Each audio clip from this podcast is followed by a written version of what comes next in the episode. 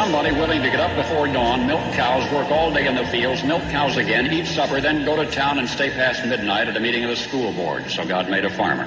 My administration will be focused on three very important words jobs, jobs, jobs.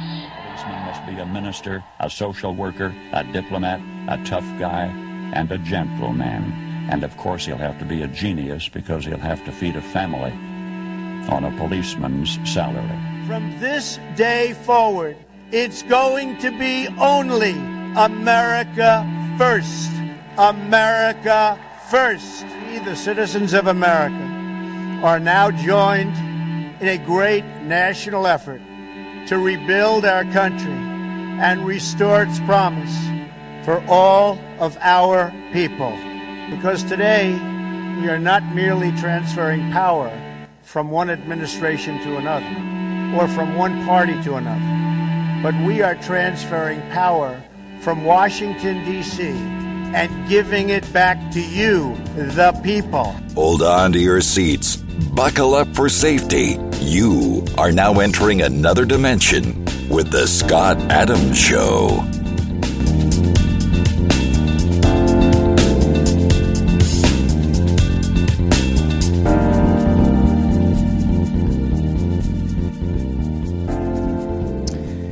That's right. My name is Scott Adams. You're listening to the Scott Adams Show. Well, today is the day we're going to be talking about our CIA and our right to privacy and the history of um, our deep state, really. Uh, we have a deep state, uh, and it seems like there's two standards of justice. We know that there's a lot of stuff that's going on with the Biden administration. And we know that our government is being controlled by outside money and influences, um, NGOs, uh, non governmental organizations uh, that are financed by people like George Soros and, and corporations and leaders at the World Economic Forum that have great influence over our mockingbird media and uh, and uh, and our electorate, you know, our pol- politicians.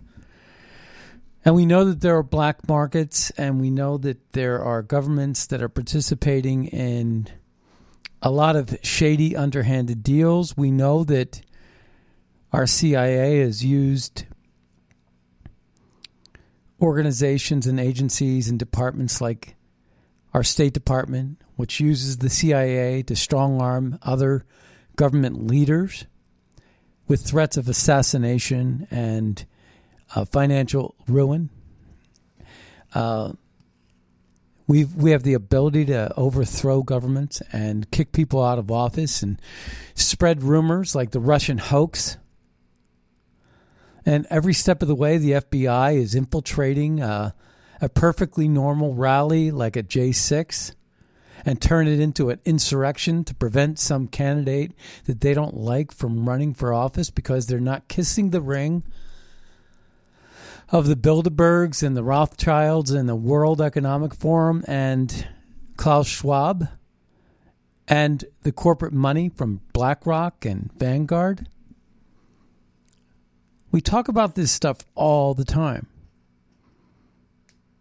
You know, we see our open borders and we know what that's about. We see our election fraud happening. We know what that's about. We ha- we see it all around us. And we should never forget that we are citizens who make this country great by paying taxes and investing in our future, our children's future. So there is a lot of problems when we're not being represented properly. I mean, they had a revolution over the Tea Party. I mean, uh, basically taxed too much. The Boston Tea Party. I mean, there's so many bigger problems today. and when we look at some of the tactics that we don't understand, whether it was MK Ultra, that inspired Sirhan Sirhan to kill Robert Kennedy or the CIA to uh, basically assassinate Martin Luther King or uh, whether it was the CIA or their rogue agents in the mafia that murdered JFK. We're not even going to get into all the different conspiracy theories. We could talk about the South Node. We could talk about the fact that JFK was wearing a back brace that kept him upright. We could talk about the decisions the Secret Service made to go take the route that they did with the bubble uh, top off the car and all these things. That's not the exercise here. The exercise here is to come to a realization that we have a shadow government running our country.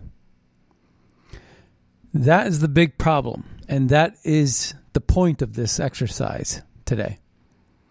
So we have, you know, who is running our country? Is it Jake Sullivan? Is it Barack Obama? Is it Michael Carpenter who's pulling the puppet strings for Joe Biden? Who is running our country? Is it the State Department? Is it our diplomats? Certainly, our diplomats were instrumental in trying to impeach President Trump. And successfully they did in the House. And then it gave power and leverage to to anti-Trumpers like Lindsey Graham, who got a lot of stuff from Trump so that he didn't, uh, because he was empowered to basically vote against Trump and throw Trump out of office.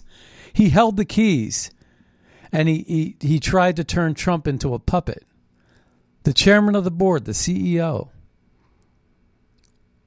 for, for crimes he never did. The J6 crime. If you listen to what Trump said, there was no crime there. He called for peace, protest peacefully.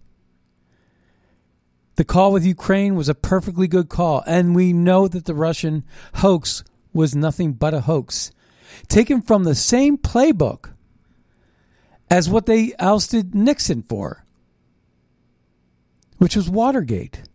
The same exact playbook, folks. The Democrats are socialist or communist sympathizers going after a popular president like Nixon was and like Trump was to overthrow them, to get them to make a mistake and cover something up and get them on obstruction and throw them out of office.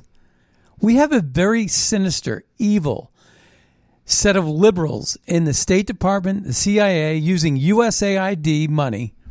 Right now, we have Samantha Power, the person who was the UN ambassador, that unmasked General Flynn and a whole bunch of other people with his call with Kislyak doing unprecedented things to try to sabotage the next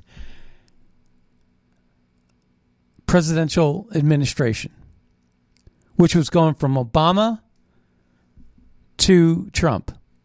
And they sabotaged it every step of the way, those scoundrels, those evildoers.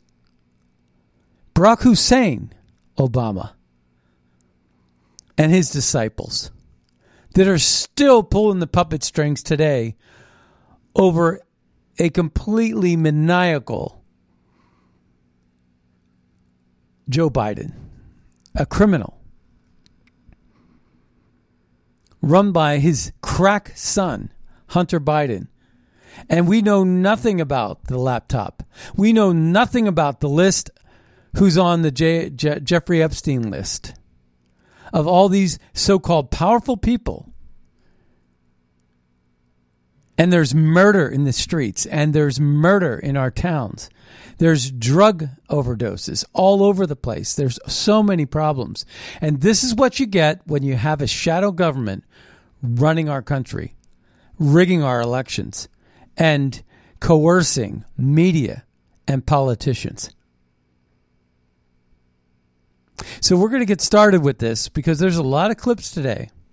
But I wanted to give you an understanding as to how I'm approaching this because it's kind of crazy. It started really with the new release of these documents, the CIA documents that uh, surrounded the JFK assassination back in um, December, I think it was.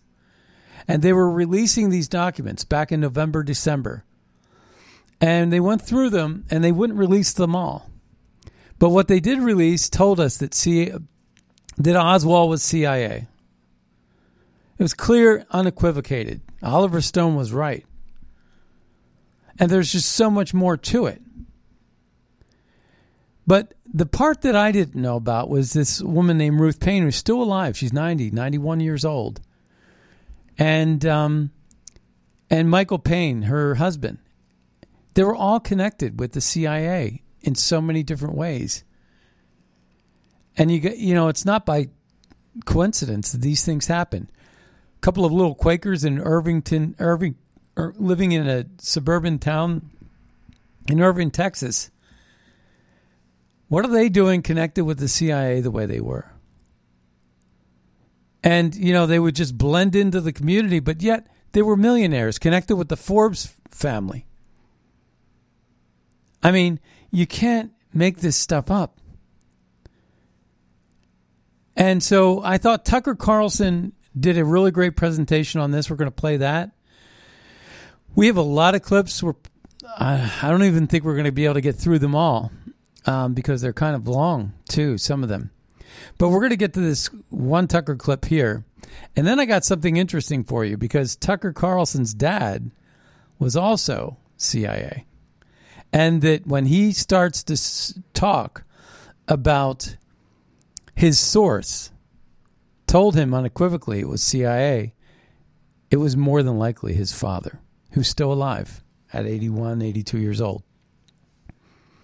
Let's take a listen to Tucker's um, op- uh, open about this subject. And we're also going to tie it in to uh, Watergate.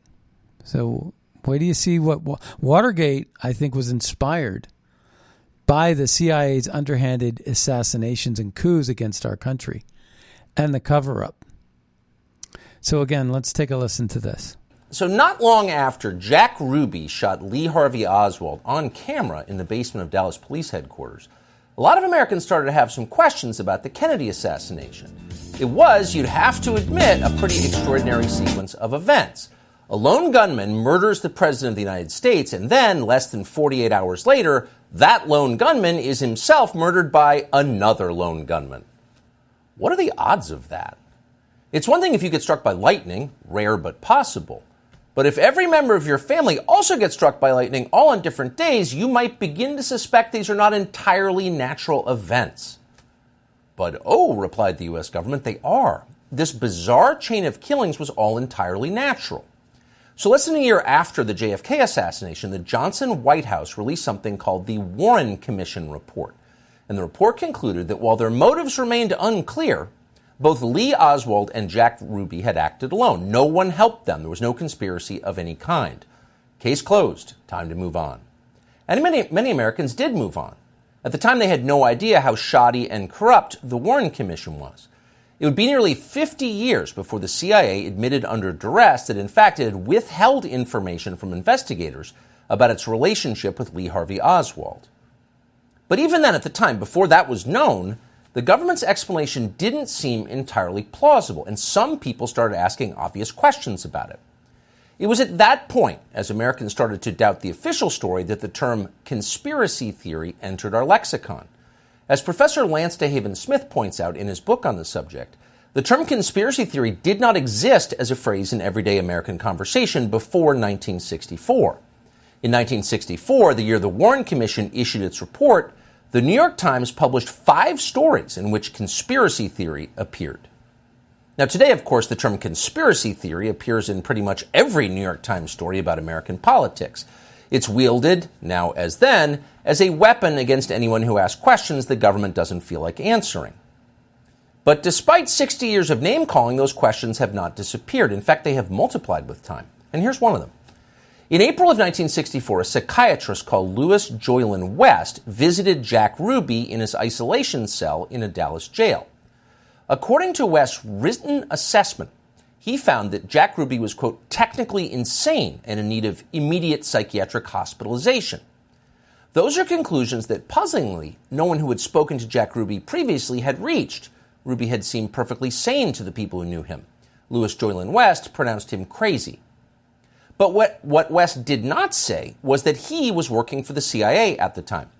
Louis Jolyon West was a contract psychiatrist for the spy agency. He was also an expert on mind control and a prominent player in the now infamous MK Ultra program in which the CIA gave powerful psychiatric drugs to Americans without their knowledge.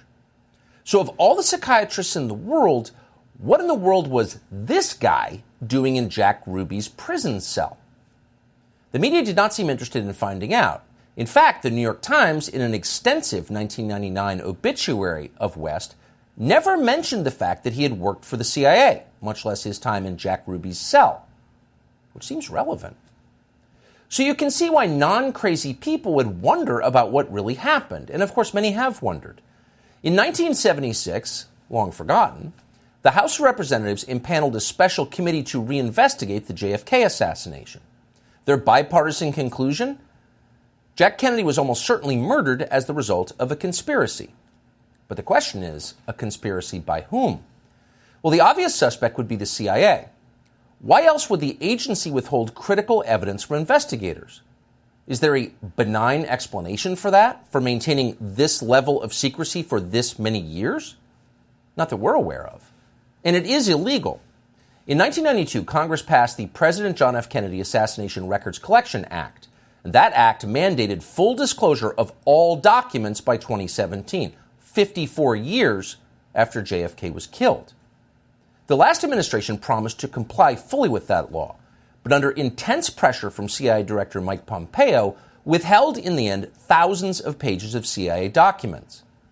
Today, this afternoon, the Biden administration did exactly the same thing. That would be thousands of pages of documents after nearly 60 years, after the death of every single person involved but we still can't see them. Clearly, it's not to protect any person, they're all dead. It's to protect an institution. But why? Well, today we decided to find out. We spoke to someone who had access to these still hidden CIA documents, a person who was deeply familiar with what they contain. We asked this person directly Did the CIA have a hand in the murder of John F. Kennedy, an American president? And here's the reply we received verbatim Quote, The answer is yes. I believe they were involved. It's a whole different country from what we thought it was. It's all fake. Now, before we go on with that, let's take a listen to something else here because this is quite interesting. Um, this is where you're going to find that the person that is that source happens to be uh, happens to be the, uh, the Tucker's fa- father. So we're going to get to that here in just a second, right here. Let's take a listen to this. But Peter Noyes, here's the thing about Peter Noyes. Peter Noyes wrote a book called um, Legacy of Doubt, and the book is really a hatchet job on Jim Garrison. A lot of these guys were deep state newsmen, and they hated Jim Garrison's guts. But he was at ABC where he was partners with another guy who was his uh, investigative team. Now, this guy in the photo did on air stuff. Peter Noyes was not on. Okay, so the guy that did the on air stuff is named Richard Warner Carlson. Richard Warner Carlson. Okay, let's take a listen. On air. This guy was on air. He was on air for ABC News for a number of years in Southern California. Peter Noyes later goes to CBS News local. This is uh, KNXT. But here it was KABC, where this guy uh, had a talk show and news show, and his partner was Peter Noyes. His investigative managing editor was Peter Noyes. This guy will go on to become friends with Ford and others a little later in his life, he'll run for mayor of San Diego. He'll become head of Voice of America. He became head of uh, USAID. Uh, he is the father of an obscure guy today who's on Fox News named Tucker Carlson.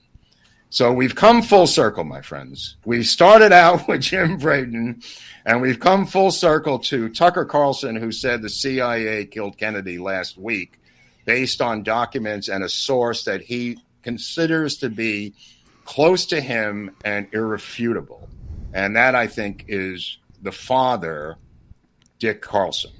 And Dick Carlson will have his wife leave, his French wife flees the family in La Jolla, where they settle, and he marries the heir to the Swanson uh, frozen food empire, who becomes Tucker's mom.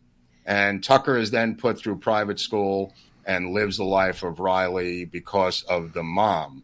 The father, who is shown there, was a Marine, a real tough guy, and becomes the head of Voice of America and works in the Ford and um, I want to say Reagan administration. I think the Reagan administration puts him into the Voice of America, which brings us back to Reagan and Ed Meese and Casey, who becomes the head of the CIA, coming full circle.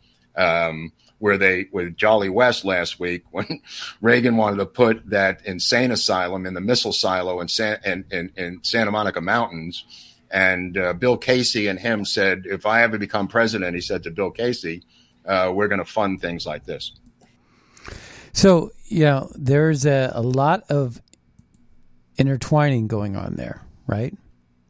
And Jolly West, you know, uh, we we already heard about Jolly West. Jolly West, all of a sudden, is the guy that's in the cell privately with um, Jack Ruby, right? Just before Jack Ruby is about to testify in his appeal, and everybody else thought that Jack Ruby was just fine, right? So it's kind of interesting there. And to tie that in, uh, let's continue with this Tucker thing piece right, really quick. It's hard to imagine a more jarring response than that. Again, this is not a quote conspiracy theorist that we spoke to, not even close. This is someone with direct knowledge of the information that once again is being withheld from the American public. And the answer we received was unequivocal. Yes, the CIA was involved in the assassination of the president. Now, some people will not be surprised to hear that. They suspected it all along. But no matter how you feel about or what you thought about the Kennedy assassination, pause to consider what this means. It means that within the U.S. government, there are forces wholly beyond democratic control. And that's the problem, right? So let's move on. Um, because here's another angle that's kind of interesting. Let's take a listen to how um, the Watergate involves in this and how Bob Woodward was former CIA.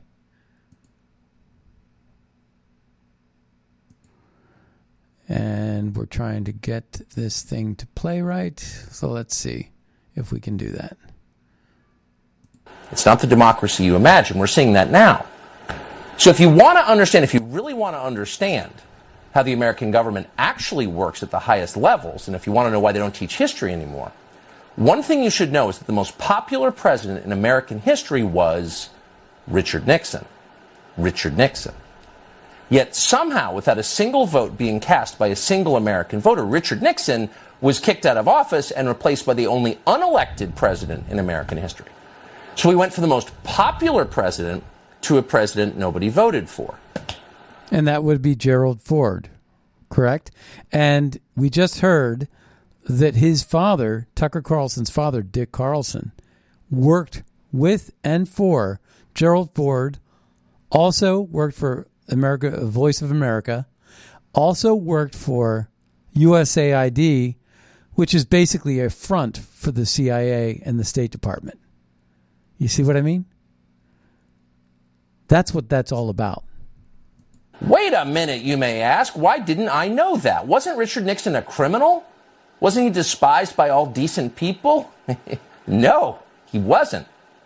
In fact, if any president could claim to be the people's choice, it was Richard Nixon. Richard Nixon was reelected in 1972 by the largest margin of the popular vote ever recorded before or since. Nixon got 17 million more votes than his opponent.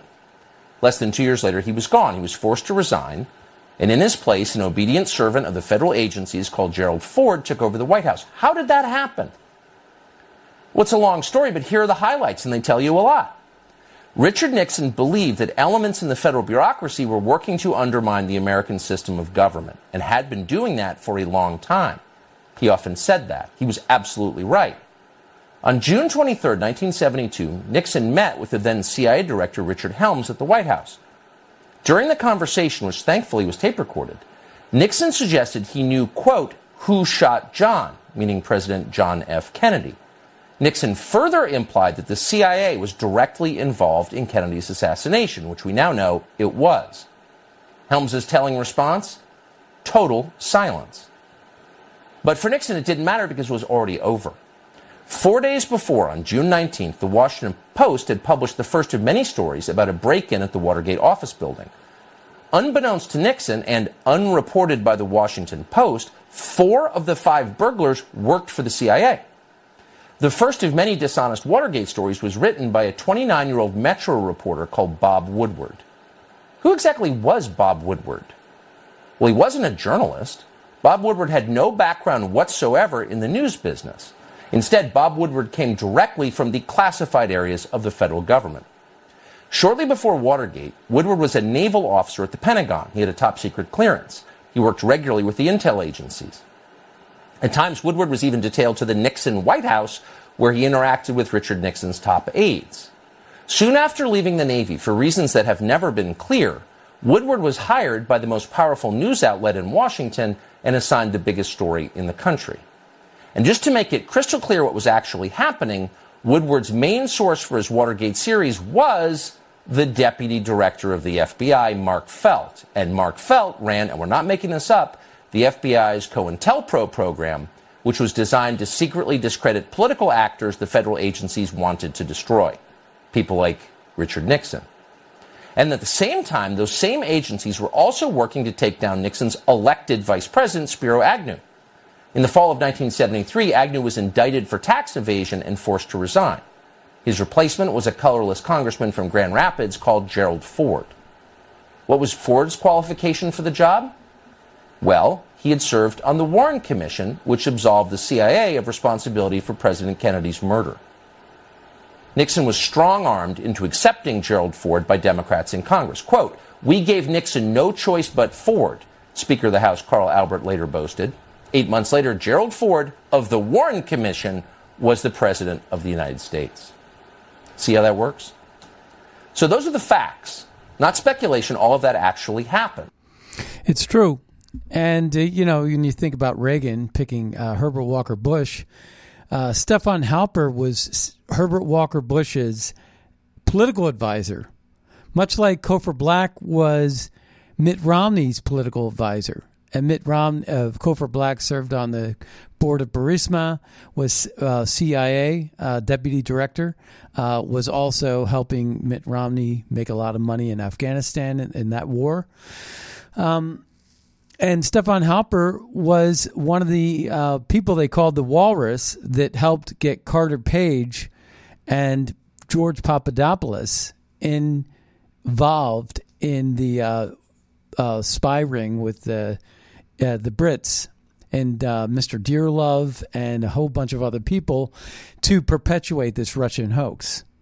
And um, there's a New York Times article from the UPI uh, that uh, in 1983 it was written, and you could look it up. And um, Stefan Halper was considered to be a mole within the Reagan White House and wanted to change over the chief of staff, which was James Baker at the time. And when you think about his involvement, then wanting to get involved in the Trump administration, it's no different. These are spooks that walk among us. Uh, uh, Stefan Halper lives over in Fairfax, in a little country inn. You know, um, you wouldn't think anything of it. But here's uh, Frank Sturgis in 1977, interviewed by none other than Bill O'Reilly when Bill O'Reilly was young. And here's what Frank Sturgis he was one of the plumbers. He was former CIA, and he was involved with the Bay of Pigs as well. Um, and here's what he had to say about Watergate and the CIA. They were involved up to their eyeballs. They knew everything that the plumbers were doing. Who was Deep Throat? Uh, Robert uh, Bennett, I believe. Well, see, now the movie says Mark Felt was uh, Deep Throat, but Robert Bennett was actually Mark Felt's boss. Background. President of the Mullins Company. Plus, he's a C. He was a CIA uh, official.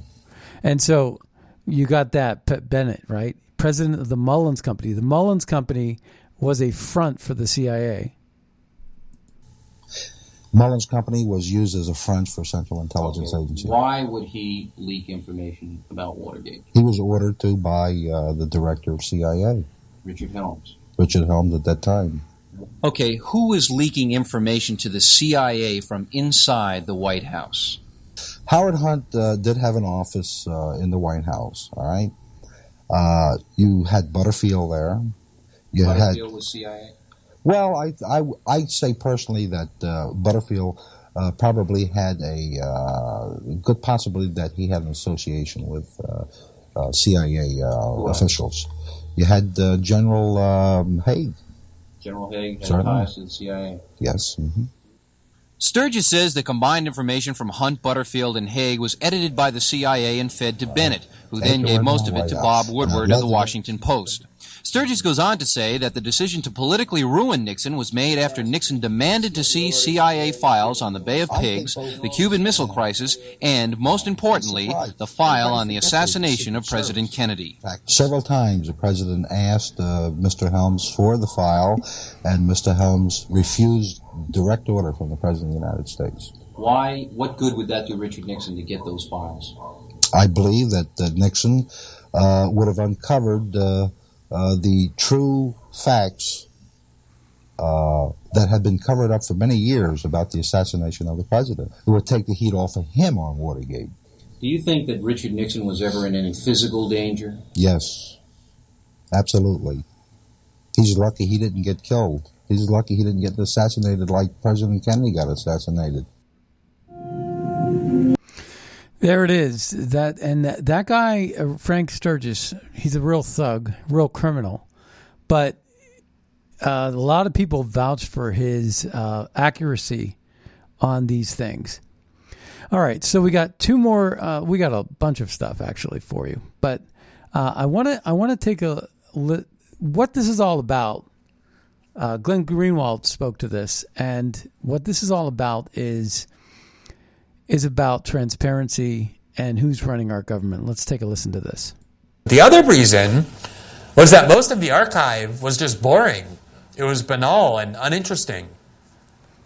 And what was so amazing about that fact, I'm talking about instructions on how to get parking credentials at NSA facilities or how to put in requests for vacation uh, days or uh, how to how what kind of staffing would be at the lowest levels of NSA on the administrative level.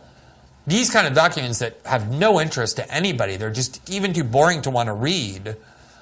Every one of those documents was marked top secret or classified or secret, meaning they were it would it was a crime to reveal them, even though they are not conceivably sensitive in any way. And what does this show? Something very important. It shows that the U.S. security state regards everything they do, everything they do, as presumptively secret. That's not how that's supposed to work, classified information. We're supposed to have a government that is presumptively transparent.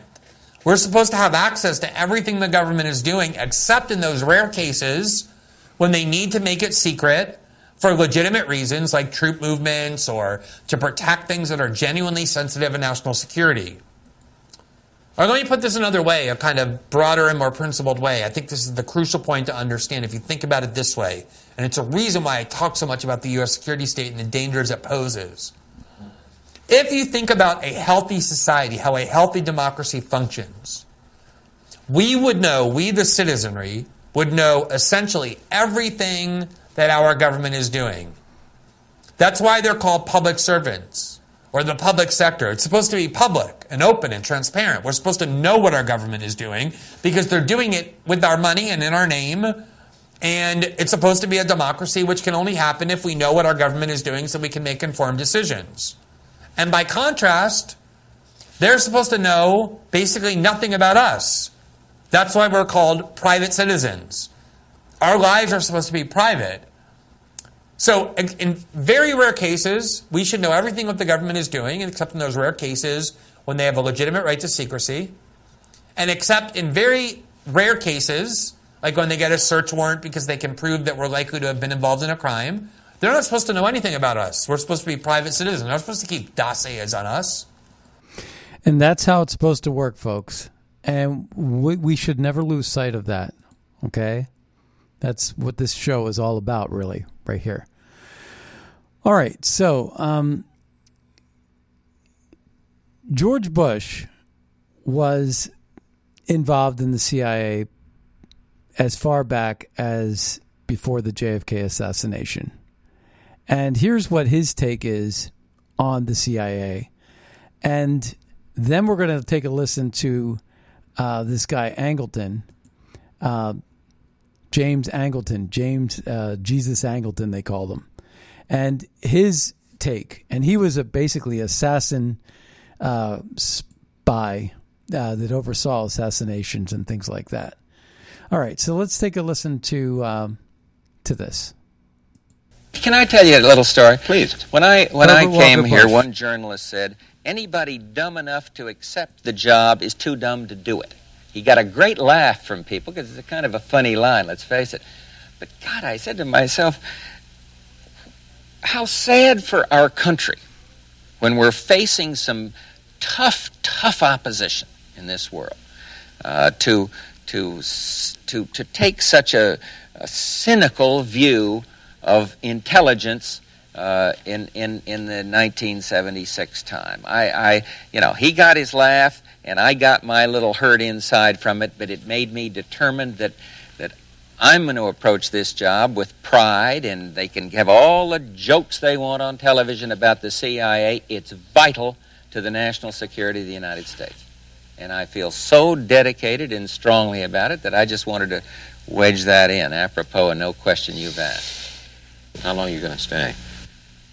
I serve at the pleasure of the president. I understand that. How long are you going to stay? I'm going to stay as long as the president wants me to stay, Mike. Yeah. There's no politics in this thing for me. Good heavens.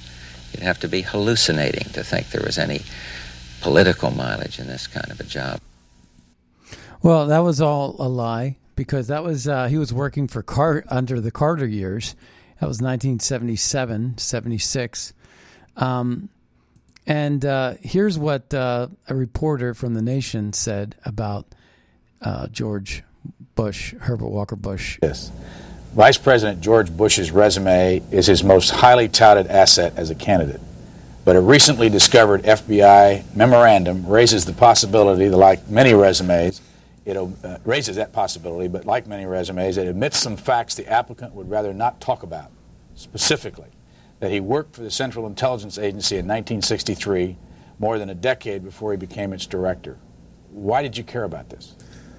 Well, I uh, originally I was researching the Kennedy assassination, and I was looking through FBI files that were uh, released about 10 years ago under the Freedom of Information Act, and uh, I just came across George Bush's name, and it was a surprise to me. I didn't really know that he was with the CIA back. then. So you, right there, and then he's, he followed that up, and nobody could come up with another George Bush that worked there. So it was clearly George Bush. Now this guy James Angleton, real dirtbag. Um, basically, uh, this guy is all about assassinations. He was a amazing alcoholic. I mean, he drank himself to death actually. But here's what he had to say about the CIA. Tell me this doesn't sound similar to what Herbert Walker Bush said. But you don't have to be a great or large or wealthy country to have a good intelligence service. As long as you have the norms, as long as you have the disciplines, as long as you have the motivation, the singleness of purpose, you can be a small service, have one great penetration, then you can move the world. Why do we need intelligence at all? For survival.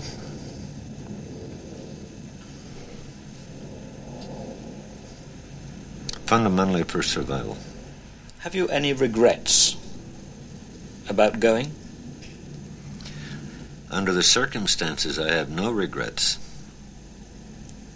But I regret not being in CIA.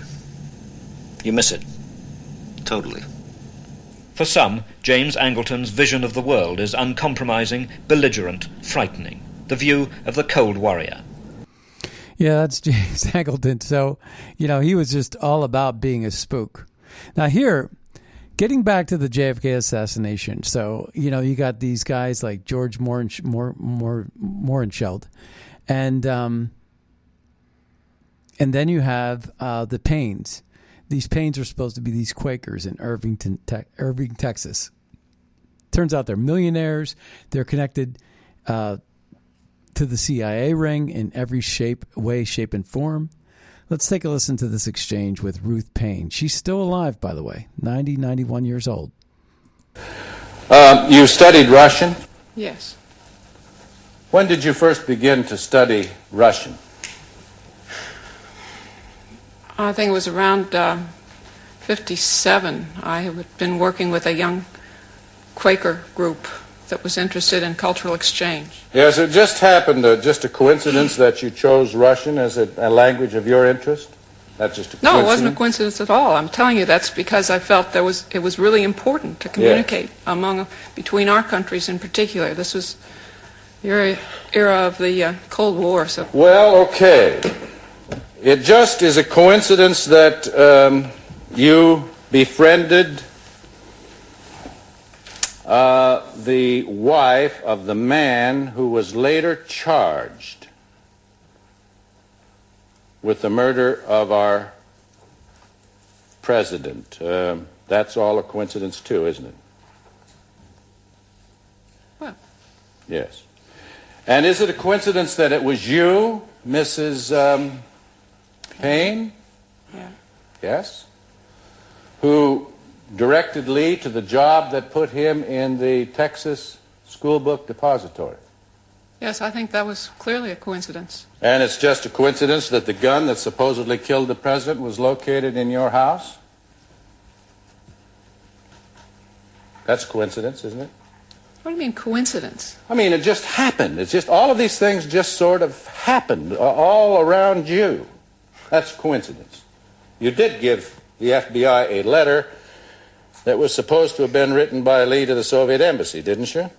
This was a uh, draft of a letter that he left on my desk that Yes. concerned me very deeply because I could see he was lying in it. He and left- he used my typewriter, and that He- offended me deeply.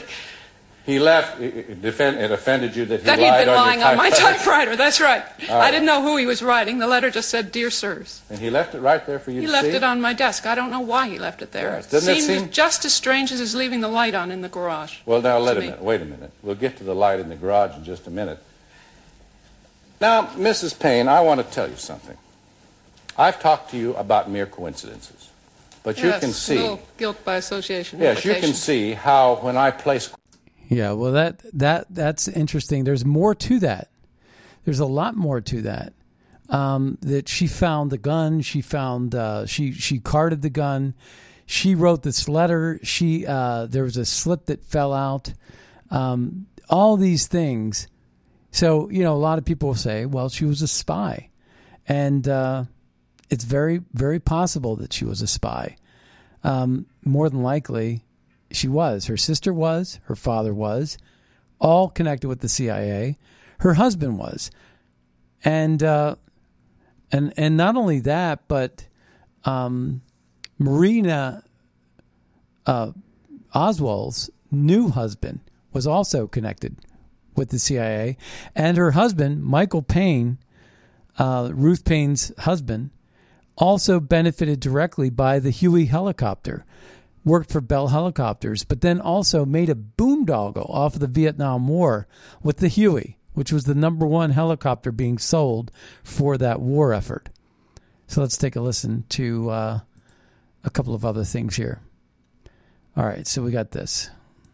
She said she wanted uh, Ruth Paine, of course, uh, living in Irving, Texas, wanted uh, you know Marina to come over to teach her um, Russian. Really? Well, I mean, everybody has to learn Russian. Didn't we Unfortunately for the story, she taught the language of Russian at a school in Dallas and was an instructor in Russian.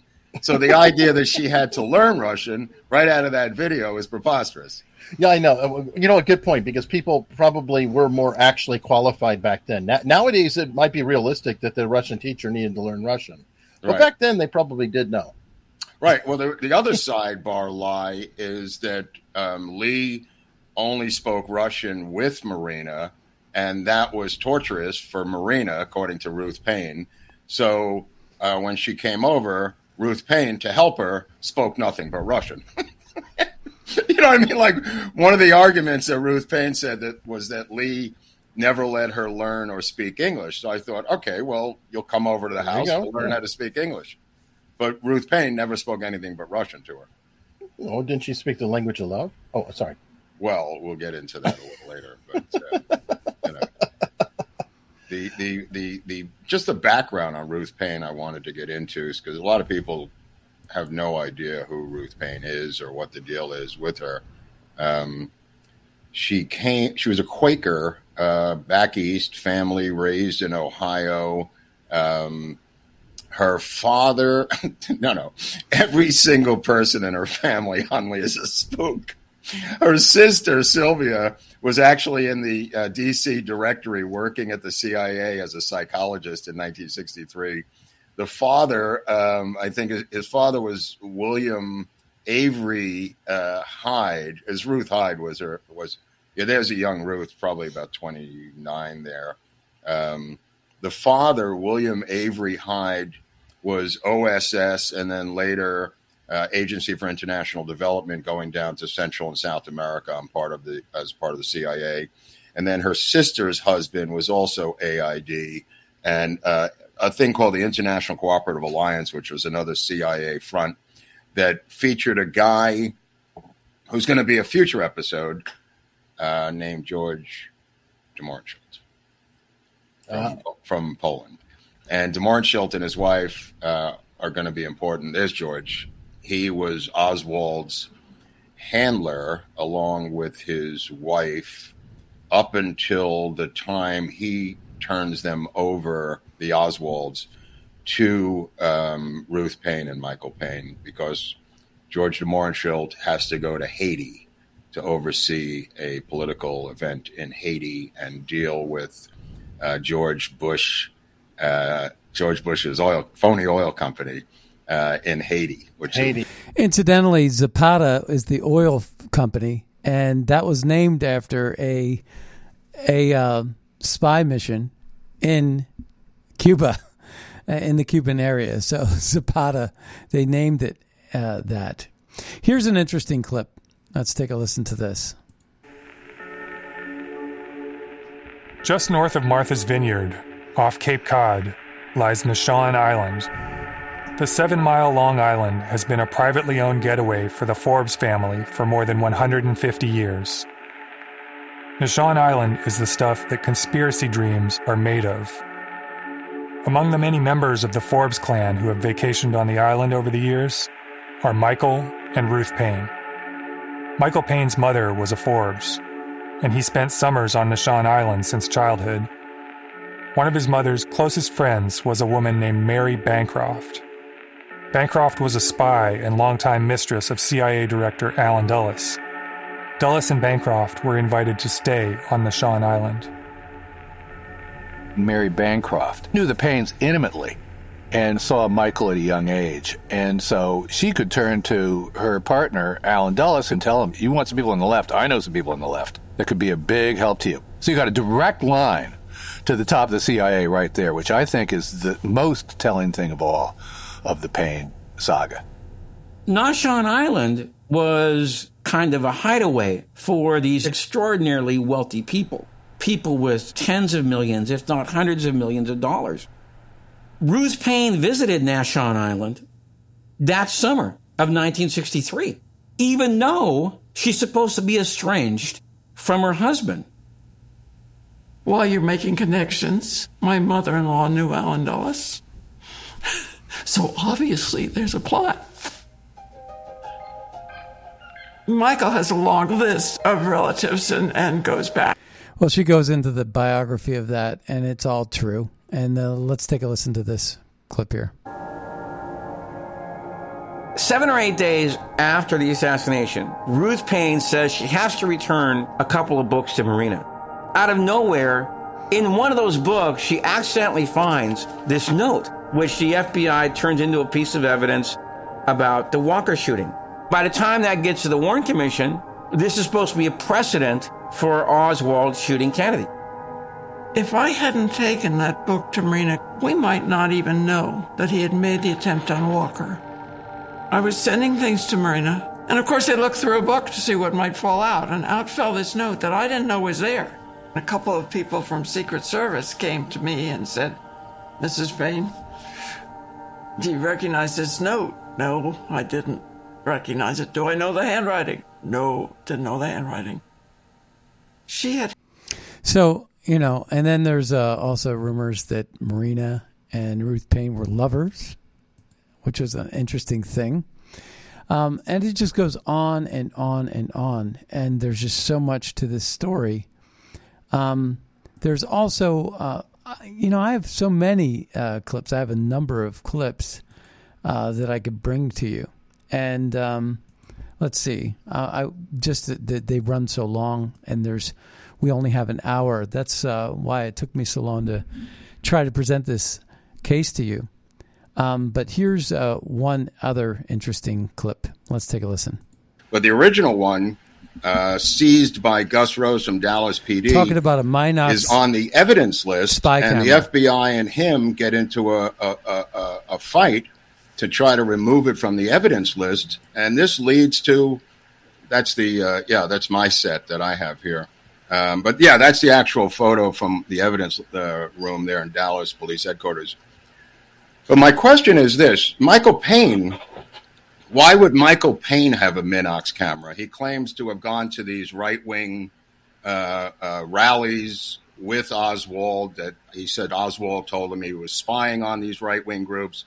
Paine seems to have his own take on it. Uh, did you get anything out of Michael when you spoke to him, or was he too far gone, Max?